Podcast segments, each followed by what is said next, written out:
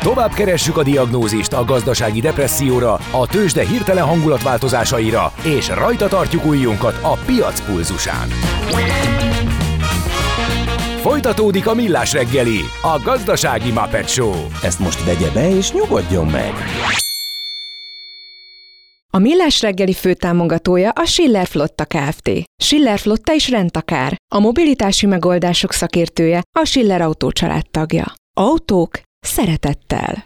Jó reggelt mindenkinek, 9 óra 14 perckor ez a Millás reggeli, itt a Rádió Café 98.0-án, a stúdióban Ács Gábor. És Kántor Endre, és nincs itt Mihálovics András, de egészen elképesztő, hogy milyen sikeres brandet épített. Tehát ez a Maci Medve brand, hogyha a hírekben elhangzik bármilyen értelemben a medve kifejezés, akkor a hallgatók erre reagálnak, és rögtön őt Ami sokkal, emlegetik nekünk, sokkal hogy fontosabb, mi lesz vele. hogy megjött a nap SMS-e, és kiváló uh, szófordulat hangzik el, vagy hát hangzik el, szófordulatot írt a kedves hallgató. Nekem már Kraustót fóbiám van.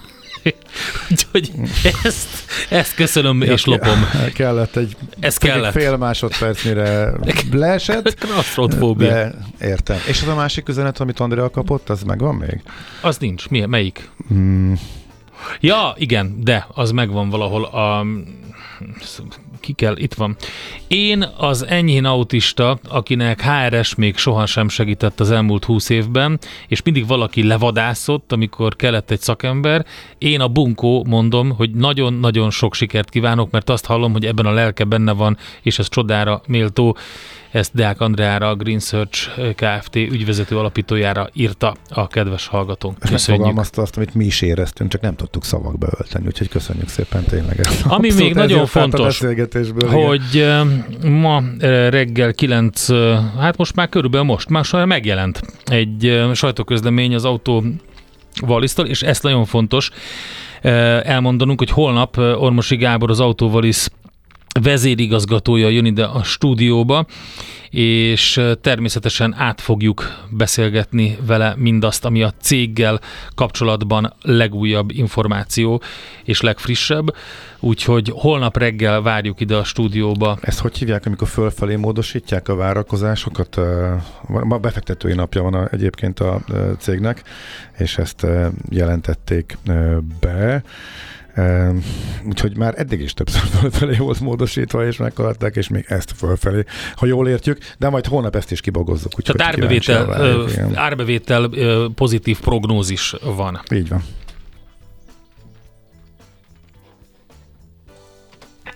Építkezel? Lakást vennél? Eladnád? Bérelnéd? Vagy felújítanád? Vagy befektetési céllal nézed a piacot? Akkor neked való a négyzetméter, a Millás reggeli ingatlan piaci rovata. Ebben pedig arról beszélgetünk, hogy értékrontó pusztítást okozhat a sok esővíz az ingatlanokban. A Bildit mérnök iroda ZRT vállalkozási vezetője Simon Andrea van a vonalban. Jó reggelt! Jó reggelt kívánok, üdvözlöm a rádió hallgatókat. Simon. Andrea vagyok. Hát az nagyon rossz, hogy, hogy a jó a sok eső, az jó, persze nem akkor, hogyha egyszerre jön, mert a egyszerre jön, és utána hónapokig nincs, az senkinek nem jó, de hogy az ingatlani, uh, ingatlan szempontból is rossz lehet, ez egy plusz negatívum, mert ugye, hogy nem megfelelő a vízszigetelése sok esetben a magyarországi ingatlanoknak, és ugye ez a heves esőzéseket követően fejfájást okozhat. Hát ez így van, tehát én csak támogatni tudom ezt a ö, gondolatot. Magyarországon ugye, mint a cikkünkben is írtuk, legalább 60%-ra becsüljük, ahol nem megfelelő a vízszigetelés. 60 Ez lehet százalék? Alulról, fölülről, igen, nagyon sok. Tehát ugye alapvetően kezdjük a régi családi házakkal, amit Kalákában építettek 20-30 éve, nagyon előregedett a lakásállományunk, tehát az ingatlanállomány Magyarországon. Itt még nem is gondoltak arra, hogy vízszigetelni kellene alulról, csak hogy már csapjunk a közepébe a témának. Tehát alapvetően ez a probléma, hogy megváltozott a klíma is. Ez, a, amit említett, hogy eső van, de borzasztó nagy mennyiségben jön le egyszerre, és erre nincs fölkészülve a épített állomány. Nincs felkészülve, de mit lehet tenni? Tehát, hogyha, oké, kezdjük az elején, két irányból közelítsük meg a témát, hogy a, a födém és a, és a háznak a az a rész, ami ki van téve az esőzésnek, az nem megfelelő, illetve a másik oldalon alulról, hogyha jön föl a víz, az, az nincs megfelelően vízszigetelve. Illetve kapcsolódó kérdés, hogy itt most megváltoztak a dolgok, és ami korábban jónak tűnt és elegendőnek tűnt, az most már mert hogy ha a mennyiség esetleg ugyanaz is mondjuk más részletekben és sokkal intenzívebben egy részletben jön le, tehát akár a 30-40 évvel ezelőtt épült lakásoknál is beavatkozásra van szükség, tehát egy új vízszigetelésre van szüksége miatt? Pontosan, Pontosan, uh-huh. tehát ugye a probléma az, hogy régen kis csendes esők voltak, erre pont jó volt a cserép, pont jó volt az, hogy kiemeltük az épületeket 50-60 cm-rel a talajtól, ma már ez sajnos nem elég. Jön a nagy víz, alulról a kapilláris szivárgás miatt a falak elkezdenek nedvesedni, Régen nem tettek a padló alá vízszigetelést, ott is az ajzatbeton a földre, a bármire lerakott padlóburkolat fölpuposodik, följön, és a fölülről is ugyanez a probléma, tehát a cserépen keresztül is, ha nincs belülről fólia, akkor ugyanúgy beszivároghat ez a nagy mennyiségű eső. És akkor... Be... Alapvetően... Uh-huh. Visszakar... Csak azt akartam mondani, hogy, hogy ma már új anyagokkal is dolgozunk, tehát a, a régi építőanyagokat ki kell egészíteni mindenféle vízszigetelő anyaggal, fóliákkal, szigetelő lemezekkel. És akkor vissza, amit Endre kollégám kérdezett, hogy mihez kell konkrétan akkor hozzányúlni, és melyik részeihez a házaknak, és hogyan? A javaslatunk szerint egy utólagos talaj-víz elleni szigeteléssel lehet kezdeni. Persze ez nagyon nagy munka, tehát utólag a padló alá berakni. El lehet vágni a falat, különböző szigetelési módok vannak, műanyaglemezzel, fémlemezzel, utólagos injektálással ezeket a felszívódó vizeket meg lehet állítani egy régi építés esetén, fölül pedig hát újra kell cserepezni, a tetőhéjalást újra kell készíteni. Ugye erről is említettük, hogy ez utólag nagyon költséges megoldás, de mindenképpen megéri. Hmm rögtön fölmerül, mégis magyarok vagyunk, nincs valami barkács megoldás. Igen, a, a kalákába építésről a... után hiába fizesedik, ezt valahogy meg lehet okosba csinálni. Tehát, hogy őszintén, erre valószínűleg nincsen meg a fedezete a lakás tulajdonosok, meg többségének, és mindenki elkezd majd azon gondolkodni, hogyha ez tényleg eljut a tudatokig, hogy most nyilván nem egy hatalmas esernyőt a ház fölé, de valami más, hogy a vizet valahogy más felé vezetné, tehát igazából nincsen eh, más megoldás? Van, hát igen, a, ugye a régi esőcsatornák egyszerűen úgy értek véget, hogy levezettük a ház mellett, és ott kijött belőle a tetőről összegyűlő víz. A barkács megoldás az tud lenni, hogy ezt messzebbre elviszik, tehát igazából megnyújtják a csatornát, vagy cikasztót építenek, tehát egy mélyebb, vagy összegyűjtik az esővizet, tehát ez még lehet egy első lépcsős megoldás erre a problémára. Uh-huh. Mit lehet? De, de a szakszerű megoldás az drága, ez vitathatatlan. Aha. Hát úgy hozzávetőlegesen tudjuk ezt egy kicsit számszerűsíteni? Tudom, hogy nincsen egy átlaglakás, vagy, vagy, vagy átlagház. Hát de négyzetméterre úgy, számolva talán lehet egy átlag mondani tólig. Hát most nagyon nehezet kérdeztetek, mert uh, ugye mit, mit számoljunk? A tetőt, a padlót, uh-huh. az utólagos szigetelés. Hát bármi. igen, ezen mondta, ezért mondtam, hogy közelítsük két irányból, hogy, hogy hogy igen, hát jó, nehéz válaszolni. Akkor inkább más kérdezek. Valahol ez kötelező, hiszen például a banki szerződések előírják, hogy az állagromlás az nem lehet nagyobb egy bizonyos százaléknál, vagy egy bizonyos összegnél, tehát egész egyszerűen, akinek például hitele van, neki ezzel foglalkoznia kell. Szerintem vannak azért megoldások, egy utólagos, például maradjunk a falnál, mert ez egy, az a legnehezebb uh-huh. kérdés szerintem, az alulról jövő víznek a kérdése. Uh-huh. Ott egy átlagos méretű 70-75 négyzetméteres családi háznál fal méterére számítva mai árszinten én körülbelül 1 millió forintra mondanám, hogy ezt az utólagos falszigetelést, ha elkészíteti a tulajdonos, akkor ezzel nagyon sokat tett az ingatlanáért. Me- és ugye én, mint háziasszony, azt hozzátenném, hogy és ehhez ki sem kell költözni a házból, és szerintem ez nagyon sok tulajdonost azért előre visz a uh-huh. döntésben, hogy akkor ezt ő még megcsináltatja. Akkor már csak az érdekelne, hogy egy átlagos 70 négyzetméter körüli családi háznak hány négyzetméter a fala? Gábor számolgat. igen, tehát az a probléma, hogy ez is borza. Az én házam például hosszú és keskeny, de ugye a kádár kockákat, hogy a veszük, ott ugye a fal, ott fal keresztmetszetre kell számolni. A fal keresztmetszet a hossz miatt nyilvánvalóan sokkal kevesebb. Tehát ez geometria. Jó, de hát akkor ez egy bőven 10 milliós tétel környékén van, akkor azt nagyjából kijelenthetjük. Nem, e- egy milliót mondtam. Per, Tehát az per, utólagos falszigetelésre per, per, per ház.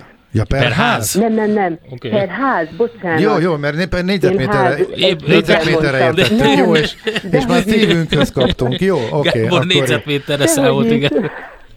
Oké. Okay. Jó, lehet, hogy értettem hát félre abszolút, bocsánat. ki ezt, mert ez még, ez még szerintem bele tud férni akár egy ilyen banki hiteles ügyletbe. Aha, igen, igen, igen. Jó. Hitel. És akkor azt el lehet mondani, hogy a talajvíz, csapadékvíz és a fal vizesedés az, ami a legtöbb problémát okozza, vagy talán nehezebben észrevehető, nehezebben kezelhető. Én azt gondolom, hogy ez, egy, ez a legalapvetőbb probléma, uh-huh. mert tönkreteszi a meglévő épületszerkezeteket. Penészesedést okoz, leesik belülről a vakolat, tehát alapvetően a lakhatási élményt is gátolja, nem uh-huh. csak esztétikai hiba. Ha én most kaptam a szívemhez, mint ahogy most kaptam a szívemhez. Honnan tudhatom meg, mint átlagos lakás tulajdonosként, hogy az én házamnál mi a helyzet, hogy itt a vízszigetelés rendben van, vagy nincs, vagy hogy ezzel kell nekem foglalkoznom és költeni rá sokat?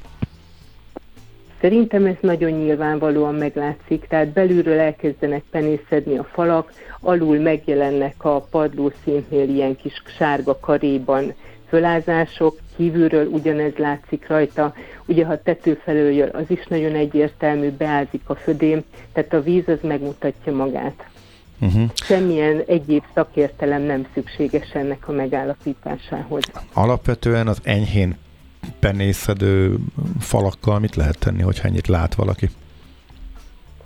Hú, ez már komoly szakértői kérdés, de vélelmezem, hogyha attól függ, hol jelenik meg a penész, hogyha a mennyezetnél ilyen kis pici vékony síkban, ott vélhetően ö, más a baj, tehát lehet, uh-huh. hogy jobban kellene szellőztetni. Ugye a ma elhelyett, de már más témára elvesztünk, egy a mai nyílászárók, amikor kicseréljük az abszolút jól záródó nyílászárókat, nyílászárókra a régieket, akkor ugye a régi falak, a régi épület szerkezetek megszokták, hogy az ablakon keresztül azért némileg szellőzik és nem penészettek. Tehát ez az enyhe penész, ez inkább a nyílászáró cserékből szokott Aha. adódni. A vízesedésből inkább a vakolat, tehát a fal felől jön a probléma, tehát nem kívül rakódik rá a penész, hanem a, a tégla felől jön a víz, és az azt okozza, hogy ledobja a vakolatot. Uh-huh. Oké. Okay. Hát nagyon szépen köszönjük a Akkor először egy állag, állagfelmérést mindenki, mindenkinek, és akkor utána lehet kalkulálni, számolgatni. Nagyon szépen köszönjük az információkat, további szép napot, jó munkát! Köszönöm szépen mindenkinek, további szép napot én is kívánok. Minden jót! Viszonthallásra. Viszonthallásra. Simon Andrával beszélgettünk, a Bildit mérnök iroda ZRT vállalkozási vezetőjével. Értékrontó pusztítást okozhat a sok esővíz az ingatlanokban, és itt ugye alapvetően a fal nedvesedés az, ami a legnagyobb probléma. Négyzetméter. Rálátás az ingatlanpiacra a Millás reggeliben. Tőzsdei és pénzügyi hírek első kézből a Rádiókafén, az Equilor befektetési ZRT-től. Equilor, 1990 óta a befektetések szakértője. Árokszállási Zoltán vezető elemző a vonalban. Szervusz, jó reggelt! Jó reggelt kívánok, sziasztok! Hát volt egy kisebb korrekció blue chipek nagy részénél az elmúlt napokban, de volt amelyiknek tovább sikerült emelkednie. Mit látunk ma reggel? Ma reggel elég vegyes a kép, bár nyitás előtt azt gondoltuk, hogy inkább mínuszban lehet nyitni, mert például Ázsiában gyenge volt a hangulat, Amerikában is estek a piacok, de mondjuk az európai futures-ok vegyesek voltak, szóval ebből a képből most szerencsére azt kezd kibontakozni, hogy egyre jobban bezöldül itt a térkép előttem. Ami a blue chipeket illeti, a MOL 0,3%-os pluszban van, a Magyar Telekom 0,6%-kal tud emelkedni, az OTP-ben viszont kis mínusz látok, 0,2%-kal, a Richter pedig lényegében nem nagyon mozdult el eddig 9200 forinton kereskednek a gyógyszercég papírjaival. Tehát egy ilyen vegyes felvágott, ami a forgalmat illeti, itt hát az elmúlt fél órában igazából az OTP-ben látszik 200 milliós forgalom, de ettől jóval lemaradva a MOL 34 millió, MTL 36 millió, tehát nem túl nagy a forgalom, de azért enyhén, mint hogyha a reggeli nyitás előtti képes képes, mint egy kicsit pozitívba tudnának fordulni az indexet és a részvények. Viszont az OTP helyett, amely nagyjából a múlt hét közepéig nagy sztár volt, és újabb és újabb csúcsokat döntött, most inkább a Telekom az elmúlt napoknak a kedvence, ez ezek szerint változatlan. Igen, igen, továbbra is úgy tűnik, hogy a Magyar Telekomot húzzák a befektetők. Ez azért azt gondolom, hogy abból a szempontból nem véletlen, hogy ugye át, nyilván akik követi a tőzsdét, azt tudja, hogy múlt hét pénteken jött az óriási bejelentés, hogy a közmadó és a Pót Telekom adó az eltörlése fog kerülni. Ez összesen ugye több mint 30 milliárd forintos terhet jelent egy évben a vállalatnak és hát ugye nyilván a piaci kapitalizáció az durván mondjuk 500 milliárd forint, ehhez képest azért nyilván nem csak egy évben nyer meg ennyit a Telekom, hogyha az ember ilyen minden mást változatlannak vél, hanem az idők végezetéig, ugye. Tehát, hogyha ezt így próbálja valaki a jelenben diszkontálni, akkor ennél a 30 milliárd forintnál is jóval nagyobb hatást kellene látnia, csak hát ugye elgondolkozik az ember, hogy hát nyilván a költségvetés nincs túl jó állapotban. Hát ezért szóval okozott nagy meglepetést ez a döntés eleve, tehát inkább mikor költségvetési szigorra vár mindenki és újabb megszorításokat, akkor elég meglepő volt egy ezzel ellentétes lépés, hogy kedveznek a Telekomnak, és elengedik. Ja, persze. Uh-huh.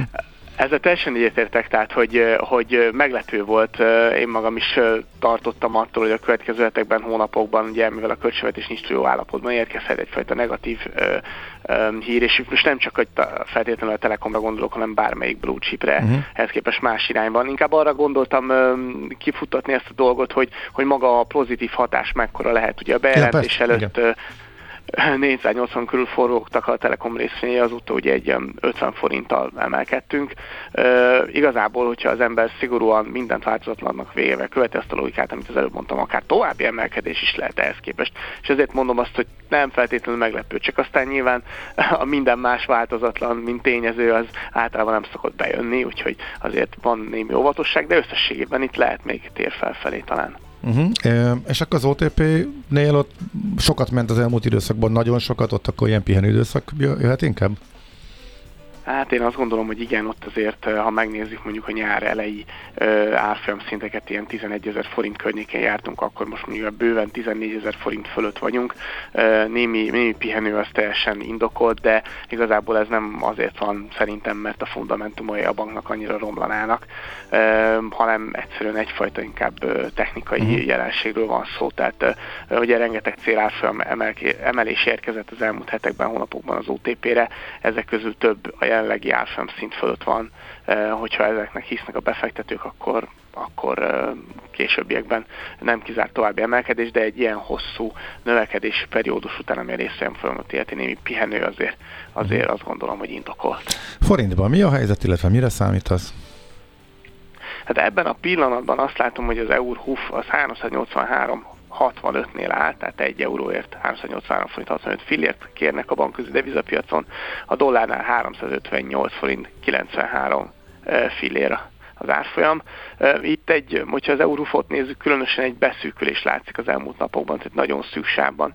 382-383,89 között oldalzik az árfolyam, és hát ugye amiről nem beszéltünk eddig, a, talán a nap legfontosabb eseménye, magyar idő szerint este 8-kor a FED kamat döntés, és fél kilenckor ugye a Jerome Powell sajtótájékoztatója jön, ez valószínűleg egy jó szikra lehet arra, hogy valamilyen irányban elmozduljon itt a itt a forint árfolyama. Itt ugye nyár eleje óta gyengülő trendet látunk, tehát nem lenne meglepő az az irány sem, de az, akár az erősödés sem rövid távon. Tehát én azt gondolom, hogy, hogy az elmúlt napokban láttunk egy ilyen beszűkülést, itt a volatilitás megnövekedése az, ami szerintem várható a következő napokban, és ezt kiválthatja a Fed kamat döntése.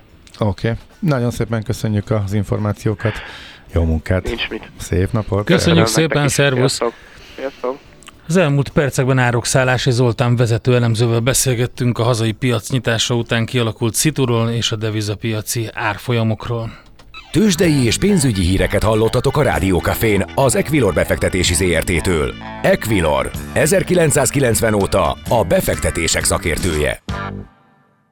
Milyen legyen a jövő? Az oké, okay, hogy zöld, de mennyire? Totál zöld? Maxi zöld? Fantasztikusan zöld?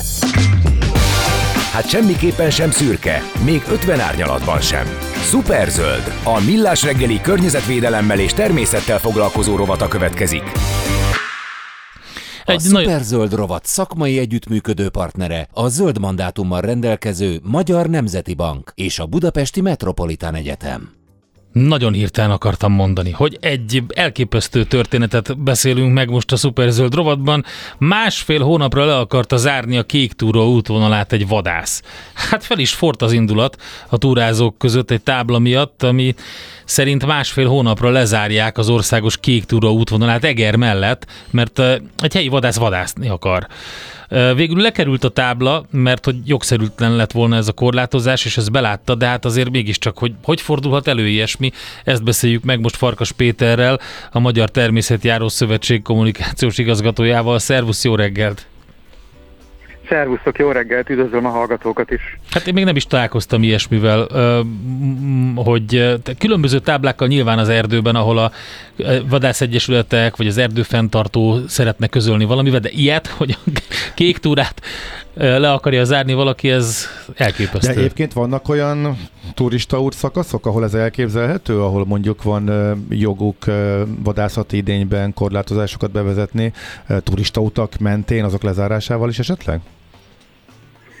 Hát hogy ne, és uh, itt azért el kell mondanom, hogy uh, ugyan a, a főszodratú sajtóba ez most uh, eljutott, de egyébként ezzel viszonylag rendszeresen találkozunk, Na mert tessék. ugye az er, erdőtörvény, tehát a 2009-es 37. törvény alapján egyébként a vadászatra jogosultnak az erdőgazdálkodó hozzájárulásával van joga átmentileg korlátozni az erdő látogatását. Tehát ez nem példátlan eset. Itt sokkal inkább az volt a példátlan, hogy nagyon hosszú időre szerette volna lezárni az utat. Tehát egyrészt, ahogy mondott, szeptember 1-től október 15-ig másfél hónapon át teljesen, éjjel-nappal, és utána még január 31-ig csak 10 és délután 3 között tette volna lehetővé az erdő látogatását, tehát a kék túra útvonal használatát, ami azt jelenti, hogy így vagy úgy 5 hónapon át szerette volna korlátozni a kék túrázást ott, vagy akadályozni, és ez önmagában egyébként nem lenne jogszerűtlen, mert hat hónapnál nem tarthat tovább egy ilyen lezárás az erdőtörvény szerint, és ez csak öt hónapig tartott meg, volna. Az, hogy van ott egy turistaút, vagy nincs, az teljesen lényegtelen, tehát erdő-erdő, és hogy éppen véletlenül arra megy egy turistaút, és éppen a legfontosabb turistaút, a kék útvonal megy arra, annak semmi jelentősége a szabályozás szempontjából? Hát az a helyzet, hogy pont ezért ütötte át itt most több ember inger küszöbét ez a történet, mert a kék túráról volt szó, de egyébként a jelzett turistautaknak pillanatnyilag ilyen védettsége sajnos nincsen. Tehát itt sem azért tudtuk ezt a Magyar Természetjáró Szövetség az Egererdő közreműködésével eltávolítatni azt a táblát, mert egyébként a kék turáról volt szó, teljesen más miatt, egy technikai részlet miatt, amiatt, hogy ez konkrétan egy szekéri út, ugye, hogy konkretizáljuk, ez Siroktól északra, Bátortól délre ment ez az útvonal, és gyakorlatilag az volt a szerencse, hogy ez egy szekérút, ami tulajdonképpen kettő választott két erdőtagot. És ezért nem erdő. Tehát nem, nem úgy ment át egy erdőn, mint ahogy mondjuk sok uh, ösvény, uh-huh. hogy konkrétan egy erdőtag közepén kanyarok, hanem ketté választott két erdőtagot, ezért konkrétan az út nem volt erdő, tehát nem vonatkozott rá az erdőtörvény, és ezért nem lehetett korlátozni rajta uh, és a haladást. amit De... írtak, hogy ez a túra útvonal által körbevett 250 hektáros erdő tömbez magántulajdon, Uh-huh. Hát konkrétan az északi, tehát a túraúttól északra eső erdőtag az valóban magántulajdon, a tőle délre eső erdőtag az viszont állami erdő. De ennek egyébként ebből a szempontból nincs jelentősége, mert hogy a, a vadászatra jogosult, az nem feltétlenül azonos az erdőgazdálkodóval, itt sem. Tehát itt, aki a vadászatra jogosult volt, és kitette ezt a kicsit bicskanyitogató stílusban megírt táblát, annak egyébként mind a két erdőtagra vadászati joga volt, és azt gondolta, hogy ha van neki egy kis krumplia, meg még egy kis krumplia az úttól északra és délre, akkor ebből csinál egy nagy krumplit, és ebbe beleesik majd az út is. De hát ez nyilván nincs így. Milyen, milyen módon lehet arról tájékozódni? Mert nekem az jutott eszembe, és meg akkor nekem szerencsém volt, mert amikor én járkáltam különböző túraúton, akkor ilyen jellegű korlátozással nem. Az, hogy vadászati korlátozás van a Gemencnek mondjuk bizonyos részeiben, azt értem és látom is, de hogy, hogy ne, konkrétan mondjuk eltervezem, hogy a kék túrádnak bizonyos szakaszait bejárom, neki látok, és úgy tervezem, hogy, hogy ezen az útvonalon át kell, hogy menjek, hogy, hogy akkor, és találok egy egy ilyen táblát? Tehát hol tájékozódhatok? Illetve gyakorlatilag ez azt jelenti, hogy bárhol, bármikor elindulok túrázni az erdőkbe, szembe jöhet egy tábla, csak annyi kell, hogy egy vadász eh, kérni engedélyt az erdőgazdálkodótól, hogy ő vadászni szeretne, és onnantól kezdve neki joga nyílik azt a területet lezárni, és így az áthaladó turista utakon is a forgalmat korlátozni egy egyszerű táblával? Hát bizonyos feltételekkel igen, és hogy egy kicsit visszatérjek az előbbi kérdésetekhez, jelenleg nincsen semmilyen olyan védettsége a jelzett szabványos turistautaknak sem, ami megakadályozná, hogy akár tartósan a törvényi feltételeknek megfelelően lehessen őket zárni. Tehát uh-huh. a Magyar Természetjáró Szövetség dolgozik is azon, hogy valami fajta védettséget a szabványos jelzési turistautaknak kiharcoljon, mert azért azt hozzá kell tenni, hogy egyrészt mi végezzük a, a turistautak nyilvántartását, másrészt pedig van egy hivatalos szabvány, ami a mi közreműködésünkkel készült a turistajelzésekről, Igen. és ezért mi objektíven meg tudjuk mondani, hogy valami turistaút vagy nem. És az lenne a jó, hogyha valóban a turistautakat nem lehetne legalább tartósan vagy egész napra lezárni. Valamilyen kompromisszumra lenne szükség, nyilván nem az a célunk, hogy ellehetetlenítsük a vadászatot, ezt nem is tehetnénk meg. Nem szeretnénk kiélezni a konfliktust, ami amúgy is megvan a vadászok és a túrázók között, csak szeretnénk valami fajta, valami fajta észszerű kompromisszumot, hogy a, a, a kecske is jól lakjon, és a káposzta is megmaradjon. És a tájékozódás az egy... Igen igen, Igen, pont ezt akartam én is kérdezni, hogy jól lenne adatbázis, hogy lássuk, hogy hol lehetnek lezárások. Igen. Igen. A probléma az az, a probléma az az, hogy kismillió vadásztársaság van az országban, tehát a vadászatra jogosult.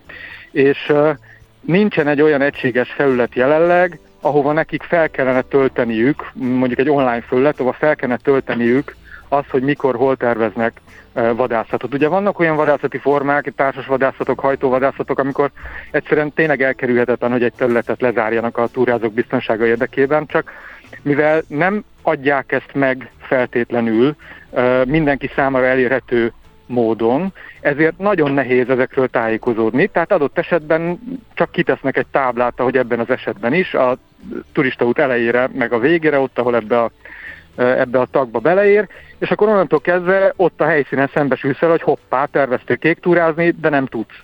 Na most vannak olyan esetek, amikor mi is kapunk, illetve tudunk szerezni információt arról, hogy hol és mikor lesz lezárás. Ugye nem csak vadászat miatt lehet korlátozni az erdőlátogatást, például a fakitermelés miatt is vannak más esetek is, és ezeket feltüntetjük egyébként az MTS több felületén, például a, természetjáró.hu-n be lehet kapcsolni egy, egy ilyen lezárás réteget, és akkor például valaki túrát próbál tervezni egy olyan területen, amiről tudjuk, hogy épp le van zárva, akkor szól is neki a rendszer, hogy ácsi, erre most nem mehet. Aha, ez az applikációban is működik? Így van, ez az applikációban okay. is működik, de egyébként az MTS vállalati honlapján, az mts.org-on is a turistaút nyilvántartási térképen bekapcsolható egy ilyen lezárás réteg. Uh-huh. Csak a probléma az, hogy a lezárások töredéke jut el hozzánk, akár úgy, hogy kapunk róla tájékoztatást, akár úgy, hogy mi rábukkanunk, mert tényleg nincs egy ilyen egységes, nincs kötelezettsége ugye a vadászat a jogosultnak, hogy valami fajta online fölletre föltöltse, és egyébként az is egy probléma, hogy még aki meg is teszi, most gondoltuk bele, hogy nagyon pontosan meg kellene adni azt a területet, amely le lesz zárva, ugye egy ilyen poligonnal. Na most, hát ezt aztán technikailag sokan nem is tudják megugrani, de nincs ez szabályozva sajnos egyelőre. Nekünk elegendő lenne, hogyha a turistaútra vonatkozva lenne információ, hogy a piros innen és innen, a addig, vagy a kék innen és onnan le, le van zárva. Rém kellemetlen a kék túrát az ember eleve logisztikázza, mert egy irányba csinálja, és nem kürtúraként, ha mondjuk a végén menne a tömegközlekedéshez. Hát, amit szállás, nem, az tök nem ér el, Igen. és borul az egész hát, napja, nagyon-nagyon-nagyon kellemetlen tud lenni ott az erdő hát, közepén várja a tábla, hogy nincs tovább. Uh-huh. Igen, gondoltak, hogy mentek mondjuk 25 kilométert, beterveztetek annyit egy napra, és akkor 12 kilométer után a felénél ott van egy ilyen tábla. És akkor mit Igen, csinálsz? igen. Visszafordulsz. Hát nem tudsz Tehát mást, ez igen. semmiképpen nem életszerű. Igen, és azért azt hozzáteszem, hogy rengetegen kék túráznak, ugye? Tehát a, sőt, hát most október 14-én lesz az a nagy rendezvényünk, a kék túrázás napja, ami ugye tök ingyenes, de regisztrációhoz kötött, ott több mint 3000-en szoktak kék túrázni egyszerre, ugye a teljes kék kört ilyen napi szakaszokra bontva Igen. teljesítik csoportokban a, az emberek. Na most ott aztán a teljes kék túrának az átjárhatósága fontos, hiszen ha csak egy helyen le van zárva a kék túra, akkor ugye ez az egész ellehetetlenül, úgyhogy ez semmiképpen, semmiképpen nem jó, és tényleg, tényleg kompromisszumot szeretnénk, tehát az, az, az nem... Azt egyébként, amit mondtál, hogy elég a turistaút elején meg a végén tudni, hogy melyik szakasz van lezárva, az meg azért nem egészen igaz, mert ugye a nem fokozottan védett természeti területeken nem csak a turistaúton közlekedhetnek a túrázók. Mhm. Na most uh, innentől kezdve, ha csak a turistaúton van kitéve a tábla, beléphetnek arra a lezárt területre nem jelzett turistaúton is elvileg, és akkor nem tájékoztatta őket senki, se online, se offline. Igen. Tehát ez egy veszélyes szituáció. Igen, de legalább egy indikáció lenne, hogy- tehát, tehát az biztos, hogy egy jelentési kötelezettséget ki kéne valahogy harcolni, hogy valami indikáció legyen arról, hogy itt valami van ezen a területen, tájékozódni kell.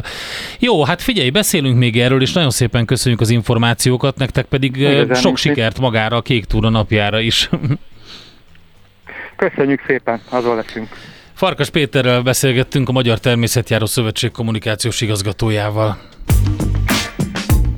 A Millás reggeli környezetvédelemmel és természettel foglalkozó rovata hangzott el. Superzöld. Hogy a jövő ne szürke, hanem zöld legyen. Oké? Okay?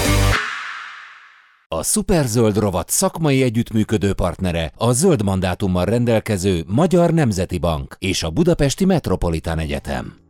Itt van Fejér Marian, Maja, jó reggelt, szia! Jó reggelt, Mi sziasztok. lesz bent a műsorba pont jókor? 10 órakor jön a Nesta. De, Na jó van, na nem már komolyan, mindig ez van. Igen. Tehát minek neki még egy nyilvánosság? Van itt egy csomó ér- sokkal érdekesebb ember. Na jó, Minek? Mit Na jó, akar már? Bocsánat. Nem már. Jó, nagyon örülünk neki, tényleg. Tudod, miért nehéz volt rávennem? Pont ezzel. Jaj, nem vagyok én olyan érdekes. Igen, igaza van egyébként. jó, na jó, bort hoz legalább? Hát neked biztos nem Ah, ezek csodai. után. De ha hozna is, akkor meg Ha tervezte is, szerintem most dobja Most el ez be is fejezte, így van. igaz? Így van. Ennyi. Na jó. Na, szóval beszélgetünk az elmúlt tíz évben beállt változásokról, ami az ő életében volt, uh-huh. vagy van, erről a borászkodásról, erről Na, a vidéki például. életről, apaságról, kései apaságról, uh-huh. azért ezt is így szóba hozzuk, Ö, a zenéről, Úgyhogy vele fogok ö, 10 órától 11 óráig beszélgetni, és aztán 11 órától az életünk dolgaiba jön Nagy Péter István rendező, aki a Radnóti Színház Don Carlos című darabjának a rendezője, és itt ugye maga a darab és a rendezés is érdekes, illetve az, hogy ez, ez a darab meg lett csinálva az E-színház Festre is, tehát be lett nevezve a versenyprogramba, ami ugye azt jelenti mindig az ilyen színházi daraboknál, hogy egy ilyen ö, külön technikával úgy van felvéve, hogy te azt a sikképernyő előtt is élvezhess, sőt, hát, hogy akár többet láss belőle, mint a színházban. És az E-színház fesztivál, azt tudjuk, hogy nekünk fontos, mert hogy ugye szeptember 22 és október 1 között lesz, amikor 13 darab megtekinthető, amely 13 darabból szakmai zsűri is választ, meg lesz külön díj is, amit mi adunk, ezt mindig elmondom, na de hogy 13 nagyszerű darab, na és akkor ezekről ugye azért időről időre van szó. Nálam most a Don Carlosról uh-huh. lesz. Oké, Tök jó. Szuper. Hát akkor pont jókor egy kiváló műsor, indítunk egy kis csemegézéssel, zenei csemege, borászat, vidéki élet, fantasztikus fiatalember, dinamikus fiatalember. Nesta ide a stúdióba, utána pedig színház, tök jó program, köszönjük szépen. Nekünk meg nem maradt más, mint hogy Nektek befellegzünk. fölhúzzuk a horgonyt.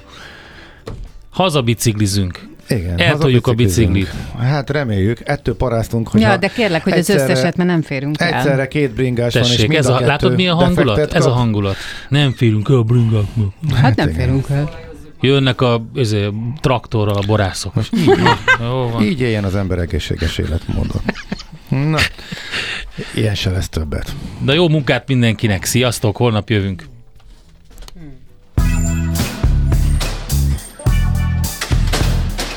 Már a véget ért ugyan a műszak, az ügyelet azonban mindig tart. A sürgősségi és félig zárt osztályon holnap reggel újra megtöltjük a kávésbögréket, és felvesszük a piaci stetoszkópot. Addig is keressetek minket közösségi rendelőnkben a Facebookon, a mai adás podcastjét pedig a rádiókafé 98hu és millásreggeli.hu oldalakon, a Spotify-on és a Google Podcast-en. Millás reggeli. A Rádiókafé gazdasági Muppet show -ja.